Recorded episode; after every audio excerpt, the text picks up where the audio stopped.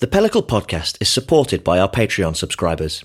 If you'd like to support our website, podcast, and magazine, please visit patreon.com forward slash pellicle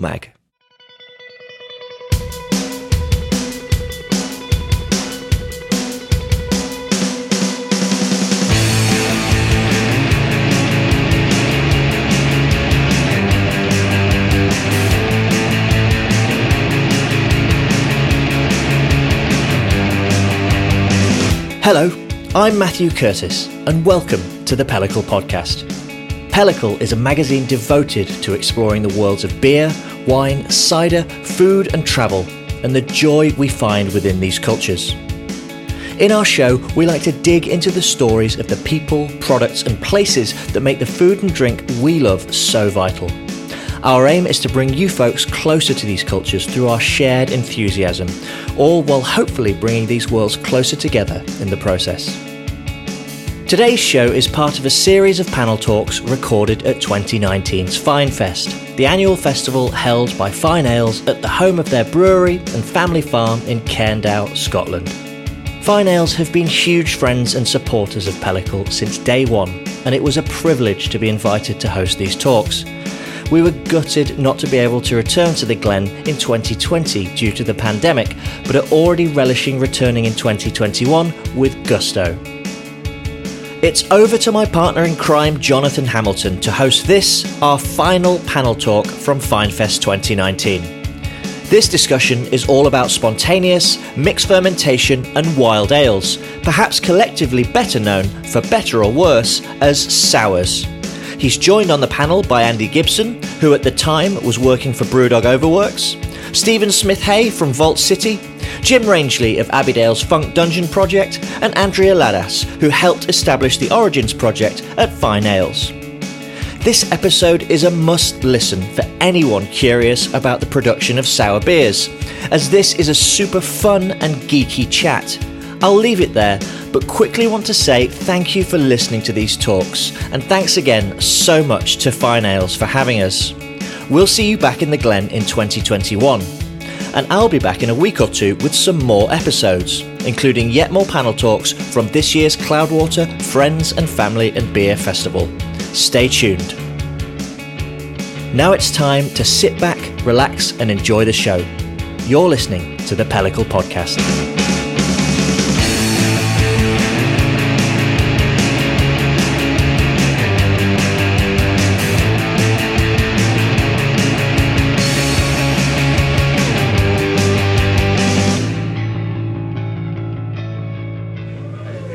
Hello.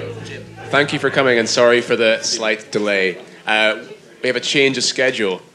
Uh, so Jim is now on the panel uh, in case anyone was expecting Andrea, who might come. He's a bit late. But we're going to continue anyway. So welcome to this talk, which is called Acid Tripping. And it is about uh, the, the mainstream and sour beer and... Dropping acid, it's the same thing. We're not going to get into semantics. Uh, so my name's Johnny. Uh, Matt and I uh, started a magazine four weeks ago. It's been working called Pellicle. Uh, we've been working on it for a while, and it's out in the open. And uh, Fyne Ales, thankfully, let us host these panels, which is really nice. And uh, it's good to have a nice panel of people that I know, so that makes it nice and easy. Um, and today, the, the, headline act, as they're calling it, uh, the last talk of the day, is um, we're going to talk about sour beer and how we got to this point and how sour beer is now quite uh, ingrained in, in UK beer. I mean, we have it in supermarkets, but there's kind of two different categories of sour beer. We've got sour beer like easy drinking, 4% kind of fruited sours like that you can pick up in supermarkets now, and you've got this other category of mixed fermentation, uh, lambic style, uh, barrel aged sours. Get in, get, come on, get in. Just gonna stand here awkwardly. Yeah, yeah, no problem. Don't worry. Um, and then we, we basically want to talk about how those beers have become so popular, and then why this other category maybe hasn't got there yet. How we can expect it to get there. Anything we can do as brewers to get us there, and just talk about that. So last week we published a list on our website of the 21 uh, beers that we thought defined the past 10 years in UK brewing, and in that list, five, maybe six, you could argue, were in the category of sour mixed fermentation beers. Uh, we had uh, London Sour from Brodie's, which I would say is the category that then defines a lot more sour beers now, uh, kettle sours. And then we've got the other end of the thing. We had things like uh, Lovibond Sour Grapes and Mills Brewing, which is very much this other category. And yeah, I want to talk about with these guys who I'll introduce right now. So we've got Andy Gibson from uh, Overworks. Brewing. Hello. We've got Steve from uh, Vault City in Edinburgh.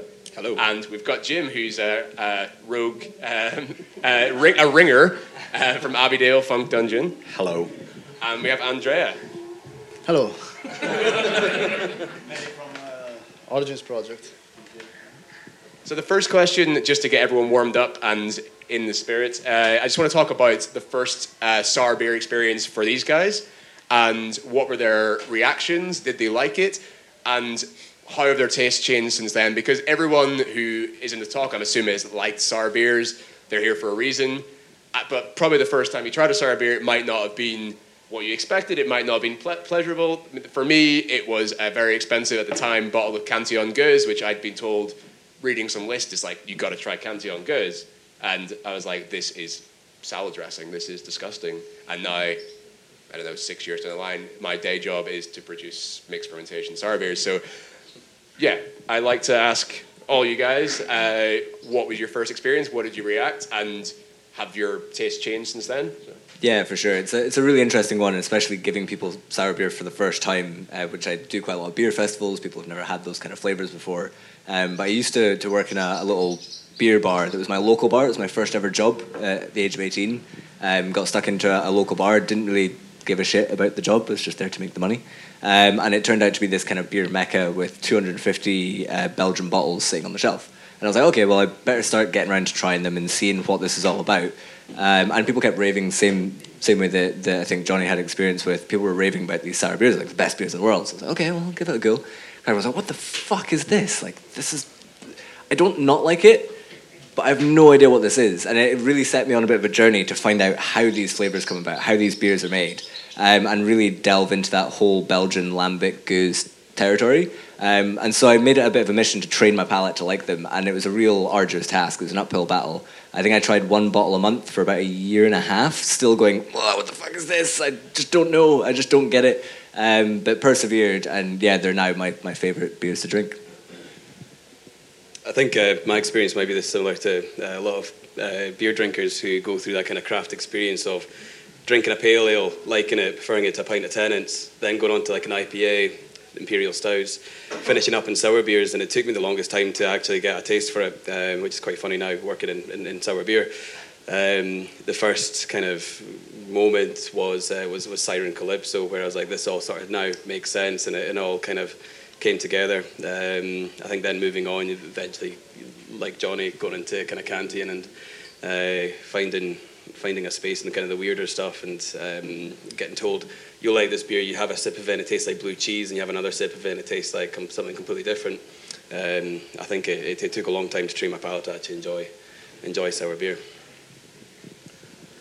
I can't remember specifically what beer it was that I enjoyed first, but um, certainly um, Chorlton in Manchester, who are a kettle sour predominantly brewery, um, but they're kind of when they first started canning um, their beers, they, they were excellent, but also eye-opening because they're, they're not often they weren't seen before as as many in terms of the kettle sours in in the north of England. Um, well, um, Brodie's have been producing often in the south. Uh, was it didn't it didn't get up up as far as us, and so in Sheffield certainly not. There wasn't really any any kind of there still really aren't very many sour beer producers. The, the, so yeah, it's kind of the, it's great to see that there are more people doing them now, because um, they're, they're kind of my style of choice. My where I enjoy drinking is is is acids, um, but yeah, I think Chorlton were the kind of main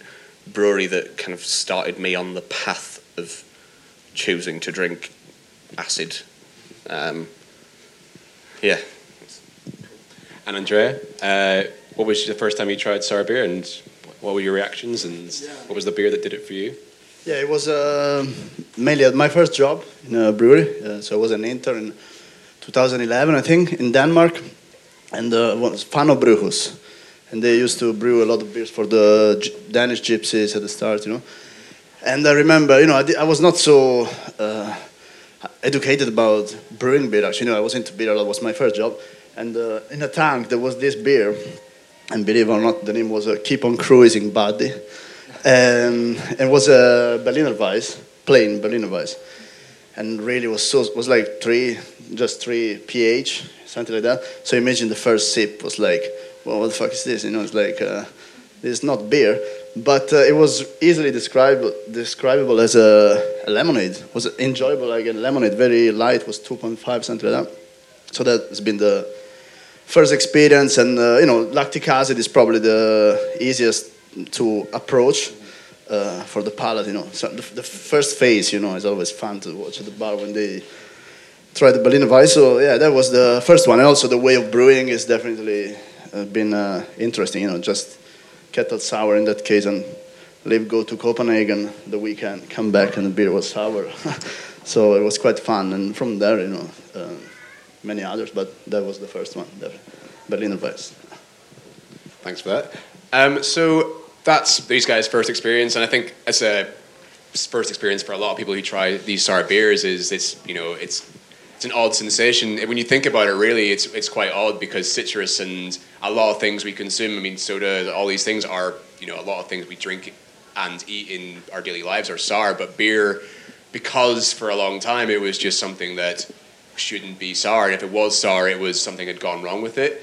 It took a long time for people to accept in in the UK, uh, maybe not in places like Berlin or in Belgium, but in the UK, it's taken us a long time to accept that beer can be all different types of things. We've always known beer to be, you know, bitter or dark, but sour was never one of them. And uh, when we look at the supermarket now, it's been a really, I think specifically the past year, six months, it's been pretty mad. That I looked on the Tesco website in prep. Other supermarkets are, are available um, on the, in preparation for this talk, just to see what was available for me and to compare that to five, even one year ago, to even have the option of which of these ten sour beers do I want to drink is mad. I mean. 2013 was kind of whenever we wrote in the article about Brodie's, and that kind of started this journey of London Sour, the Kernel, uh, Magic Rock making Salty Kiss, Calypso, and even 2014, those beers were quite unusual. But um, we've got this other category of sour that a lot of us here uh, are, are making, which is this long term, maybe Belgian inspired, lambic inspired mixed fermentation thing, and it's not really. It, it occupies a space in the market, but we want to figure out why that space is a lot smaller. We're not seeing these beers so much in supermarkets, and I'll get on to there are some some gateway beers out there that are doing a great job. But what is it simply a price point, or why do we think that these beers aren't in the shops, and why are we why aren't people drinking, uh, you know, Gueuze and uh, mixed fermentation sours as much as they're drinking kettle sours? So I want to ask Andy first because uh, I know the beer that you currently get into supermarkets from Overworks isn't specifically a sour beer, yeah. but it's super interesting that we have a mixed fermentation or a Brett beer for a star. It might be the first, one of the first 100%, 100% Brett? Or yeah, no? it's 100% Brett. I think Uh, it's the only 100% Yeah, it's the only 100% Brett beer in the supermarkets, and if you could talk, yeah. Yeah, sorry, I should put the microphone up and talk to everybody. Um, so yeah, we have a, a beer called Funk V Punk, which is a 100% Brett fermented IPA, uh, borrowing very heavily from the dry hop of Punk IPA. Obviously, Brewdog being our, our kind of overarching sister company, or I guess we'd be the little cousin company or something, um, specializing in the wild and sour stuff. So we have this this 100% IPA, 100% Brett IPA in Tesco's, um, which is not sour. And that's a real clinch point for us. We were like, okay, we're not going to go with sour. We don't think the market's quite there yet. We don't think people are quite ready to start buying a lot of sour beer on shelves. We've got this 100% Brett beer. It's the perfect gateway into alternative fermentation, as, as we like to call it, or mixed fermentation. Um, and the biggest feedback that we've got from this beer when people rate it on Untappd or, or uh, rate beer, whatever it is, is either that it's too sour and there's no acidity in this beer at all. So people have just decided that it's sour, um, or that it's not sour enough. despite the fact that nowhere on the label or in the concept it should be sour. So it's been a real interesting kind of feedback from us for that. Um, in terms of being a gateway beer into these styles, I think it's great. Um, but people expect everything that we produce being on the sour side of Brewdog to be sour. Um, I've gone off track and I've forgotten what your original question was. Why are we not drinking those kind of beers? It was more. Do you think that price point is Yeah, a sure. major issue? That Yeah. why like two pound a can for a For me, for me, the, the, the supermarket thing is, is a real clincher, or any kind of uh, beer purchase. Every beer has a time and a place. We all love these kind of mixed fermentation sour beers, whether they're kettle sour or, or gueuze at the other end of the spectrum. We love these kinds of beers, and we want to sit down and drink them, enjoy them with friends, or enjoy them with food, have them at a party, or whatever that might be. Um, if you're just rocking up to the your local weekly shop, I doubt you're in the frame of mind to pick up a, a 25 pound bottle of gueuze. I would much rather, personally, I would pick up a, a you know five pound four pack that I'm going to drink over the next day or two, with whatever, with watching a movie with my pals or, or along those kind of lines. Um, so generally with the category, I think the price point that's the issue. Um, but I mean, the fact that we're holding a panel about these beers proves that there's enough people making them, enough people drinking them, and interested in them that they are a, a real part of the craft beer market. They are the niche within the niche, but it's a growing and developing scene, which is really exciting. Uh, Steve, do you do you think that price is an issue to get a, maybe a barrier for people who making the jump who've maybe tried uh, these beers that they've bought in the supermarkets for two pound a can and then trying to get someone to and convince them. For example, your beers are obviously very heavily fruited and they cost a little bit more than your average, uh, you know, quick, easy available uh, kettle sour. Do you find that price point to be an issue for people to be like, okay, this beer is sour and two pounds a can, and this is sour and you know five pounds a bottle or six pounds a bottle or beyond, you know, up to fifteen. Keep going up. Yeah, keep going. Um, do you think that it's just a price point issue that people are kind of put off by buying these beers, or is there is there other points at play? I suppose um, when when uh, Johnny Adele and I started Vault City, there was a big push to try and keep pricing um, below five pound uh, per bottle on the shelves. I think that's quite a uh, there's, there's a mentality at the five pound mark where, where people want to uh, will, will not go go above that. It's, it's difficult to create the beer that we want to create whilst maintaining the, the pricing below that level. Um, I think that there is um, for a lot of people when they go into a supermarket and they have various degrees of, of beer available or into an independent craft beer bottle shop, they see, you know, sour gets um, lumped in with kettle sours, mixed fermentation, wild. And I think for people there's a lot of confusion unless you really start to do a lot of research into what the craft sour wild um, market looks like. Will you gamble eight quid, nine quid, 25 quid on a bottle of beer that just says mixed fermentation on it? Does that mean it's going to be a Brett beer like uh, Funk V Punk? Does it mean it's going to be a, a sour bomb? Does it mean it's going to be something in the middle? Um, you don't really know, and I think that's possibly where people have a mix, a, a limited budget as to what they can spend on on beer. Um, gambling is uh, gambling on a on a bottle that's that's ten quid could be a bit of a, a step too far.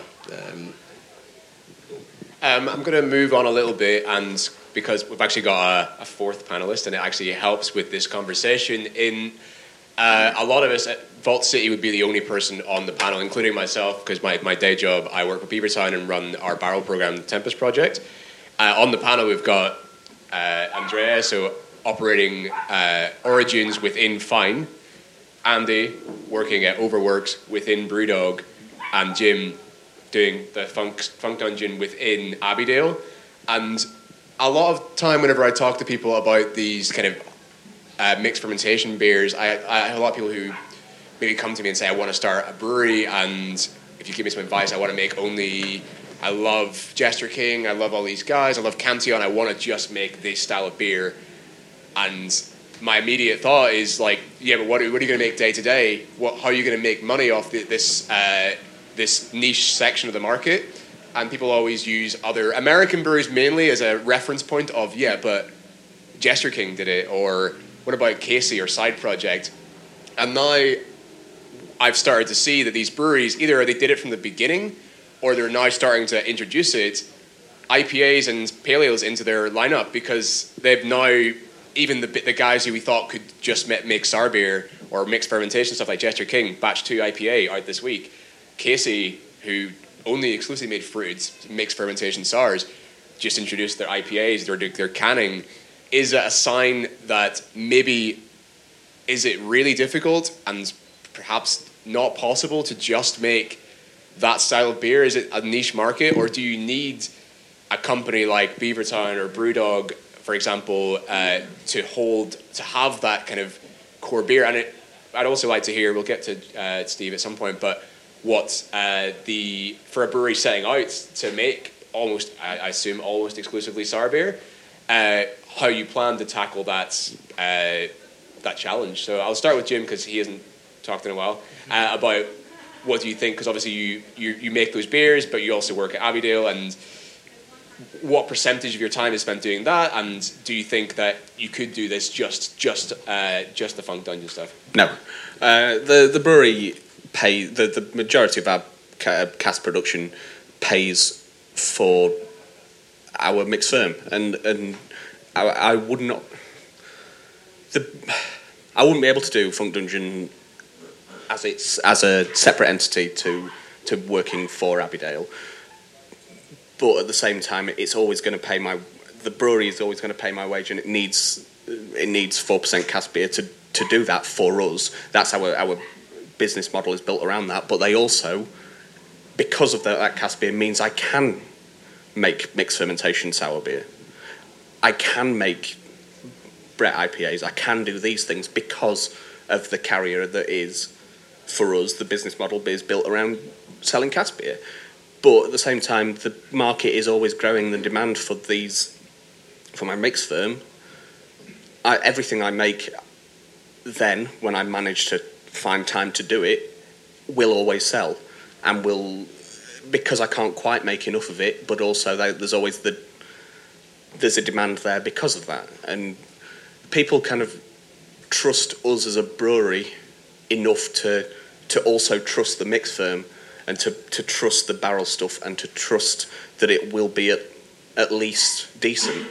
And that's we've we've built that. Uh, the brewery's built that over over 23 years of, of, of selling beer to to a, uh, to people, and then we can tell them that it's not all about it's not all about four percent cask. It's have some interesting things.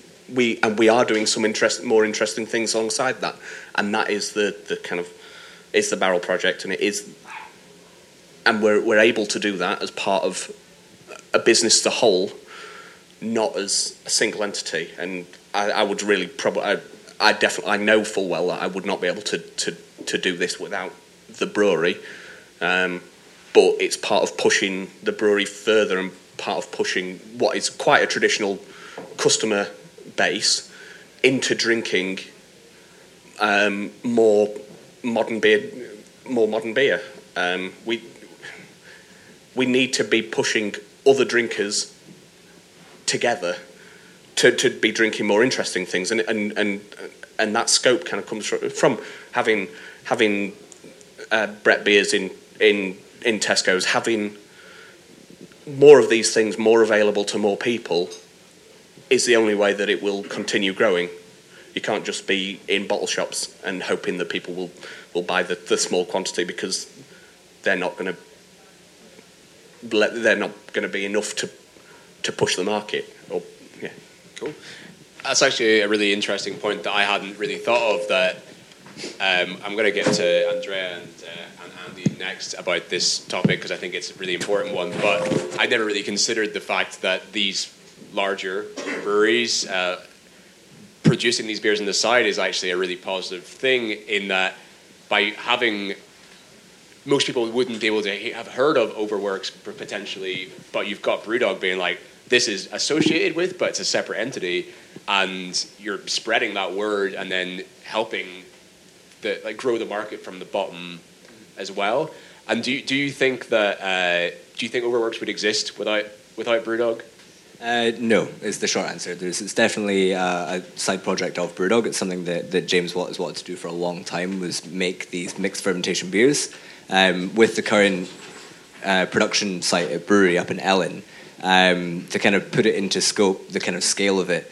The the 18 18,000 hectoliter tanks of Punk IPA at face value is worth a million pounds of like of stock to be sold. Um, and if we ended up with a cross contamination there, that's a million quid going down the drain because you can't fuck with punk. That's the bottom line.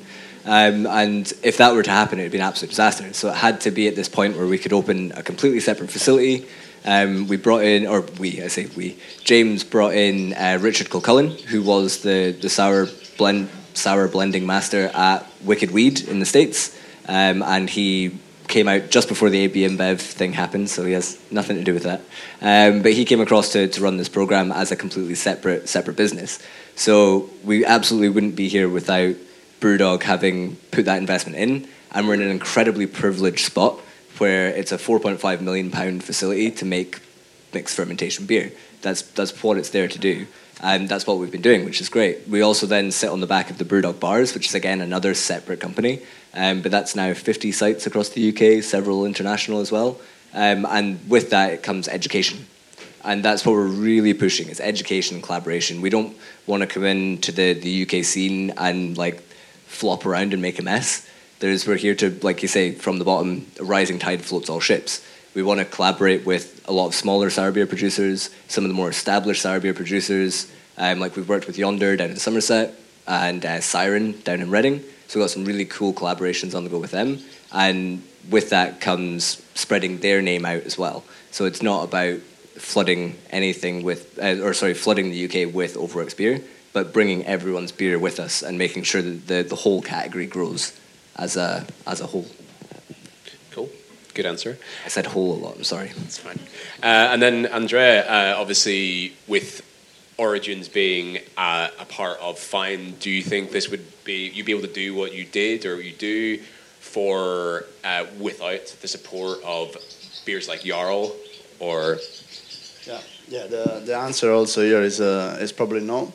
Uh, the example of Fyne Ales uh, also it's um, you know it's origins has been possible because uh, uh, mainly we moved to the new facility. We built a new the big brewery just in front of the tap, as you probably know. So there was also space uh, left in, for uh, different production.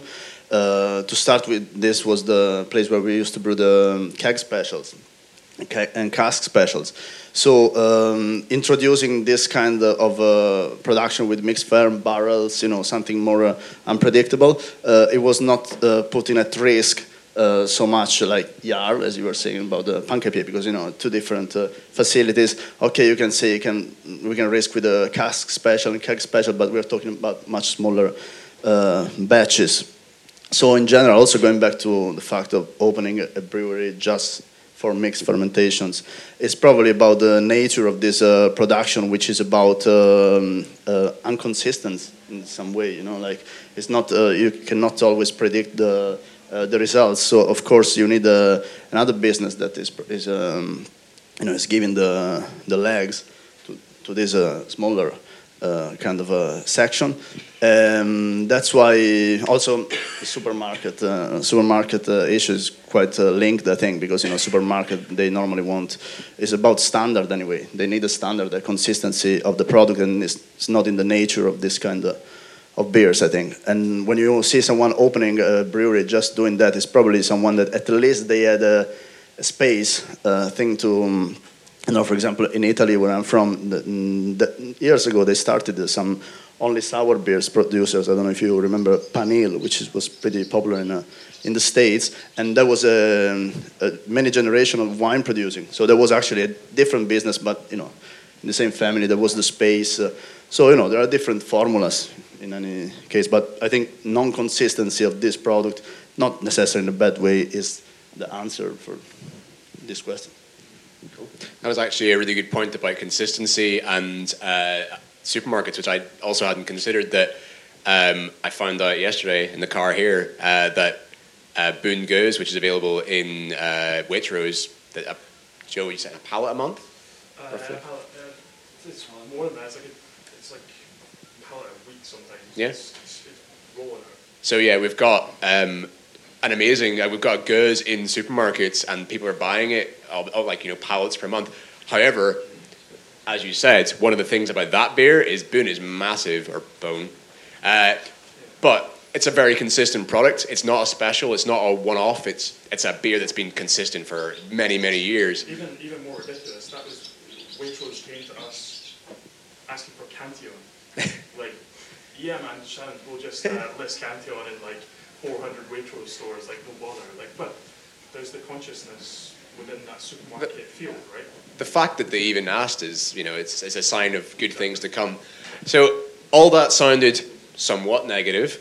Uh, us saying there's no way to, to, to make only uh, sour beers, but we've got Vault City here who are doing very well and are continuing to grow and make cool things, and you know they're doing great things. So, what is your plan to combat this? Obviously, you're making a very different. Your beers aren't like crazy long turnover, but they are using a lot of expensive ingredients. And how, what what are you planning to do to to kind of take that next step to stay to make uh, basically a viable business? Because you wouldn't be starting something just for the crack.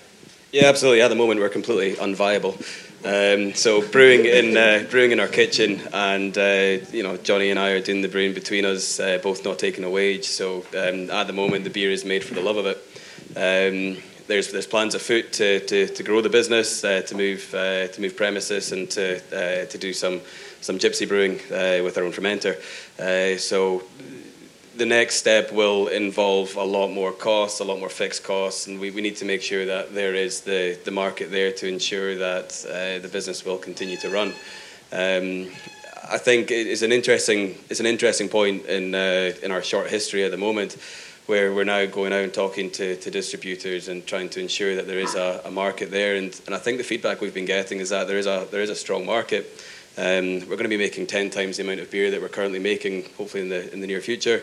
Um, the beer that we're making at the moment is selling out. Usually, our, our sales email goes out on a Sunday, and we're, selling out usually within um, an hour or so. Um, which, for you know, you mentioned uh, 18,000 hectolitres before. Uh, for our humble four hectolitres, uh, is, uh, is maybe not something to be too proud of, but um, it's, it's, it is flying off the shelves as we uh, at, at the moment. Um, I think that at the moment, if we were to be the size of, of, of, any of my, my colleagues right now, I don't think it would be a viable business. Um, I think it would be a struggle, but I do believe that there is a, a, sour, there's, there's a head of steam on sour beer at the moment that I think is just is, is waiting to explode as a, as a genre. I think, um, like I said earlier, it seems to be for a lot of people, it's the end of your, your kind of craft beer journey. You end up kind of settling on drinking sour beers it's interesting when we're at festivals. A lot of people are drinking sour beers that maybe not had it before. Um, we, we, were having people coming up who've never had a, a you know sour beer before and trying. Um, when we had Edinburgh Craft Beer Festival last weekend, mango habanero chili, uh, mango habanero uh, sour. Uh, people who'd never had a sour beer before were trying it and going, you know, this is a this is a really good beer, which is you know fantastic feedback to hear. But they would never have been exposed to something like that before, nor enjoyed it. Um, so I think there's there's huge potential. It's just um, it's just you know slightly un, un, uh, untapped on the uh, national scale at the moment. Cool. So we talked uh, that that beer you just mentioned is a really is a good example of something that's very accessible. I mean, most people kind of know your beers are like flavors you recognize. Yeah. Yeah, I mean, you, you, your beers names are you know something sour, and you kind of know what you're going to get.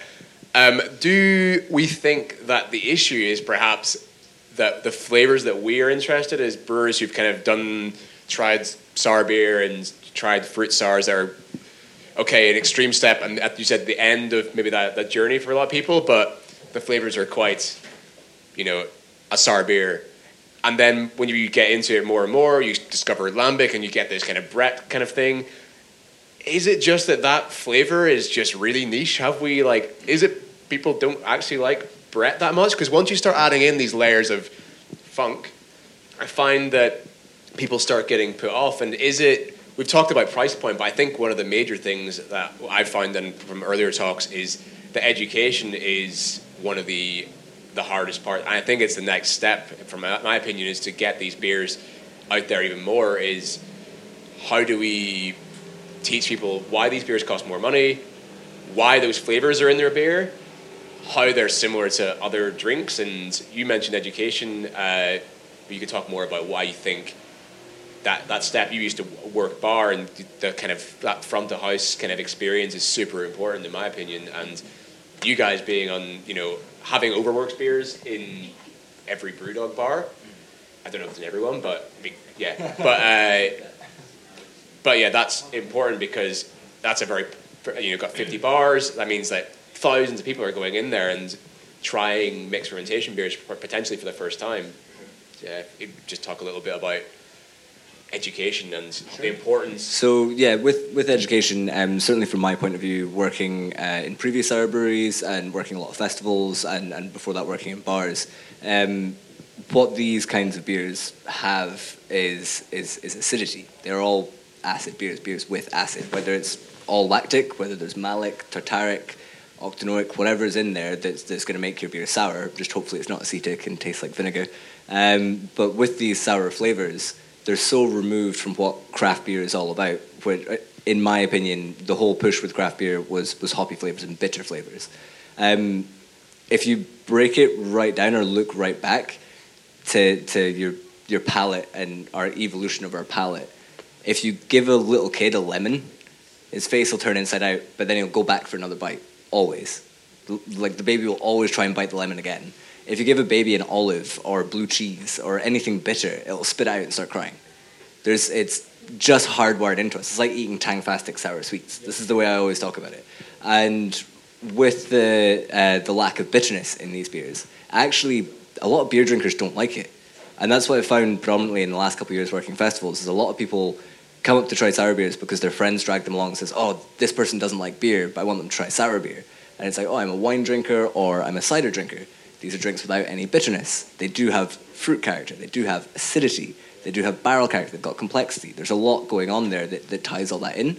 Um, and that's what I think is really missing from the educational component is people try and go, you're a beer drinker, you should love beer, you should love sour beer because it's fucking great and I love sour beer. But that's not necessarily the case. Everybody has their own preference. Everybody's palate is different. And that's the beautiful thing about beer having so much variety on offer. Not, well, within the niche of sour beer, there's a lot of variety within that as well, whether you're going from kettle sour to spontaneous mixed fermentation and all the rest. Um, but, but beer as a whole, that's the beautiful thing about it, is that everybody can find enjoyment in a beer. They might just not have had the right beer yet. Cool. Yeah, that's a good point as well. That this term sour beer is so encompassing. I mean, if you were to say to me, Johnny, you, you, you make uh, these sorts of beers, you must love sour beer personally, like that term, I just like I don't really do. I wouldn't really order a sour a massive beer. Massive catch-all. Like I love. We joke.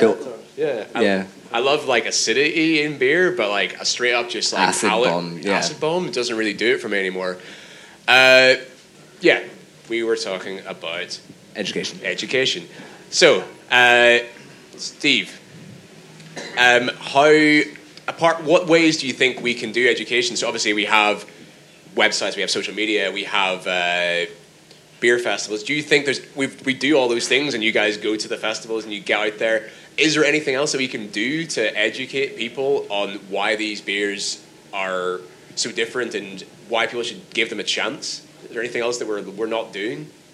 I think it's a, a challenge because um, for a lot of people, simply if you try and educate them about the difference between wild, spontaneous, barrel aged, they just simply won't care. Um, for you know, you're talking to I'm talking to a room of uh, craft beer lovers, so you know you, you might disagree, but to the the average beer drinker who wants to try uh, a, a sour beer, they will ask for a sour beer, and they won't care whether it's kettle soured or uh, mixed fermentation. They will question that price point that we, we talked earlier, and, and maybe not understand that. I think it's. Um, I think there's also a challenge within the industry on uh, on, on on the naming of of beer so I can look, like your point earlier, I can look at a shelf of uh, sour beer in a, a, craft beer shop and um, see a, a, wide variety of pricing, um, but they're all kind of referring to themselves as, as a sour beer. Um, so I think the industry needs to to fix its, its, its naming issues across across the board, uh, and then provide a, a period of education where people can begin to become accustomed to what is a spontaneous spontaneous mixed fermentation beer what is a kettle sour? What is, um, you know, what, what does barrel aging mean? to the average craft beer drinker, do they understand the, the, the actual cost and um, the, the cost of holding a beer in a barrel for, for two years? Uh, it's um, you know it, it's sometimes difficult to get across what that really means and, and what the, the, the sort of why the, the end product of a beer that just sits about for two years costs twenty pounds a bottle. Um, I think it's the industry needs to embrace the challenge, um, rise up to it, and then bring people along and, and, and try and increase education. That's great. Um, just going to do a quick one more question, then we're going to open up to the room. Um, what do you all think is the next step for us? Is there one beer in particular, one style of beer that we'd like to see as that gateway beer? Now that we've got sour beers in supermarkets, they're everywhere. We know we we see sour beers on on bars you wouldn't expect, but we're lacking to get. There's like a big big gap between two pound cans and eight pound bottles. And beers like uh, Overworks being in Tesco's is obviously doing great. Bungo's being in Waitrose. Is there an ideal beer that you can think of, or a style of beer that we're we're lacking? That's maybe that four pounds or three ninety kind of like makes it a little bit less extreme to make that gap. Can you think of like even a named example of what you'd like to see if you were maybe starting your journey and getting to that? If you were to walk into a supermarket and be like, I'm going to try that beer. Yeah, um, yeah, it's a tricky question. Also, because in that uh, eight-pound uh, uh, section you mentioned, would you also put there the fruit kettle sour stuff and like? Uh, no. Mm. Okay, yeah, I don't know. Like uh, probably some, you know, the, the price depends uh, on the on the costs also of aging. On the, um, I think in every if every of each of these um, sour beer uh, project, uh, they're quite young. We are all quite young with this project. When they will be more established, they will have kind of a, a core beer within the project uh, that can be, you know more accessible price wise, and also people will recognize it easier and you know go and spend that extra two three quid. Um, I think yeah, that's that can be a step and something that they have done in America. If you think about it, they have kind of a um, core beers into sour beer program. So I think that that's what I can. I can see, like you know, then every project is different. For example, here uh, Origins, we've been brewing uh, now for uh, I think for uh, four season uh, September, October, spontaneous beer batch. Okay, so okay, it takes time, but uh, um, we always brew that in kind of the same base, the same way. So hopefully, uh, that's what we were thinking in the future can be the our uh, core or base beer of the project. I don't know about the price then. I think I think what you what you said about having a core uh, beer is super important. Then it comes back to consistency as well. Um, I think we're probably going to run short on time if I went through all these, but uh, we've got a great idea of the sorts of beers and what we'll be talking about. Consistency is obviously really important. Price points at points, but we can get there, and education is super important. But I want to open up to the to the floor and see if anyone's got any questions because it's our last talk, and people probably want to go drink and maybe watch the football. Not me. Uh, any questions? Got a question. Uh, there's been obviously quite quite wide discussion here on, on, on sour beer, particularly in the UK. But uh, as a, an importer, how do you how do you see yourself in a market that is is particularly rife with imported sour beer and has been for you know tens of years? And kind of how how can you plan to enter that market and disrupt it effectively? Anyone want to take that?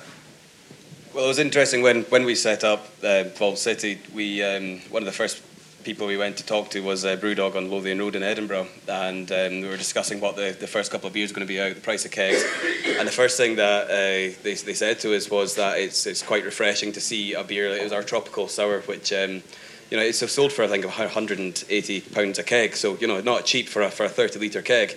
Uh, but they were saying that that was quite a refreshing price point given the European alternative for importing, like Dugges, uh, would have been kind of hitting that price point maybe slightly slightly above. Um, I think the quality coming across from Europe is, is incredibly high, but um, I think we are now kind of matching matching there with, uh, you know certainly the brews I'm sent with are certainly matching that quality. I think that's the important thing, really, is, is matching everyone on on. We we are going to make the beer cheaper, but it just needs to be as good as, if not better than, than all the imported stuff. And the the quality of the the brewing that's happening in the UK certainly outstrips, or, or the quality is excellent. So there's no reason why the the quality of the beer on mixed fermentation side cannot be on a par and and cheaper, therefore more accessible to to a normal drinker because it's it's a little bit cheaper than what people are than than it's being imported for. Uh, I would disagree. It's cheaper than, than imported equivalents in general. it is. I would disagree. Well, it should be. We'll get out. Got, we've got time for a couple more questions. Anyone with a question for our panel? Go on. Okay. Sweet. You're all ready for a beer, I think. either you all re- really want a beer or we handled that really well and we covered it and we never need to discuss it again. And uh, so hopefully things uh, look good for the future of these beers. I still think that uh, these sorts of beers are going to it's going to take time. It is a very niche market. I don't think we're quite at you know max capacity. I think there's still room for people to try these beers and hopefully like them and there's I think there's a lot of positivity in the future. People with like Vault City starting out and making these beers and making sour beers and setting out to do that is is awesome. And yeah, hopefully exciting things to come. So uh, thank you all for coming to this talk and the whole talks, and for Matt for doing the majority of the talks this weekend. Uh, it's been great. And yeah, thanks for coming. Enjoy the rest of your Fyne Fest, and uh, we'll see you soon. Cheers.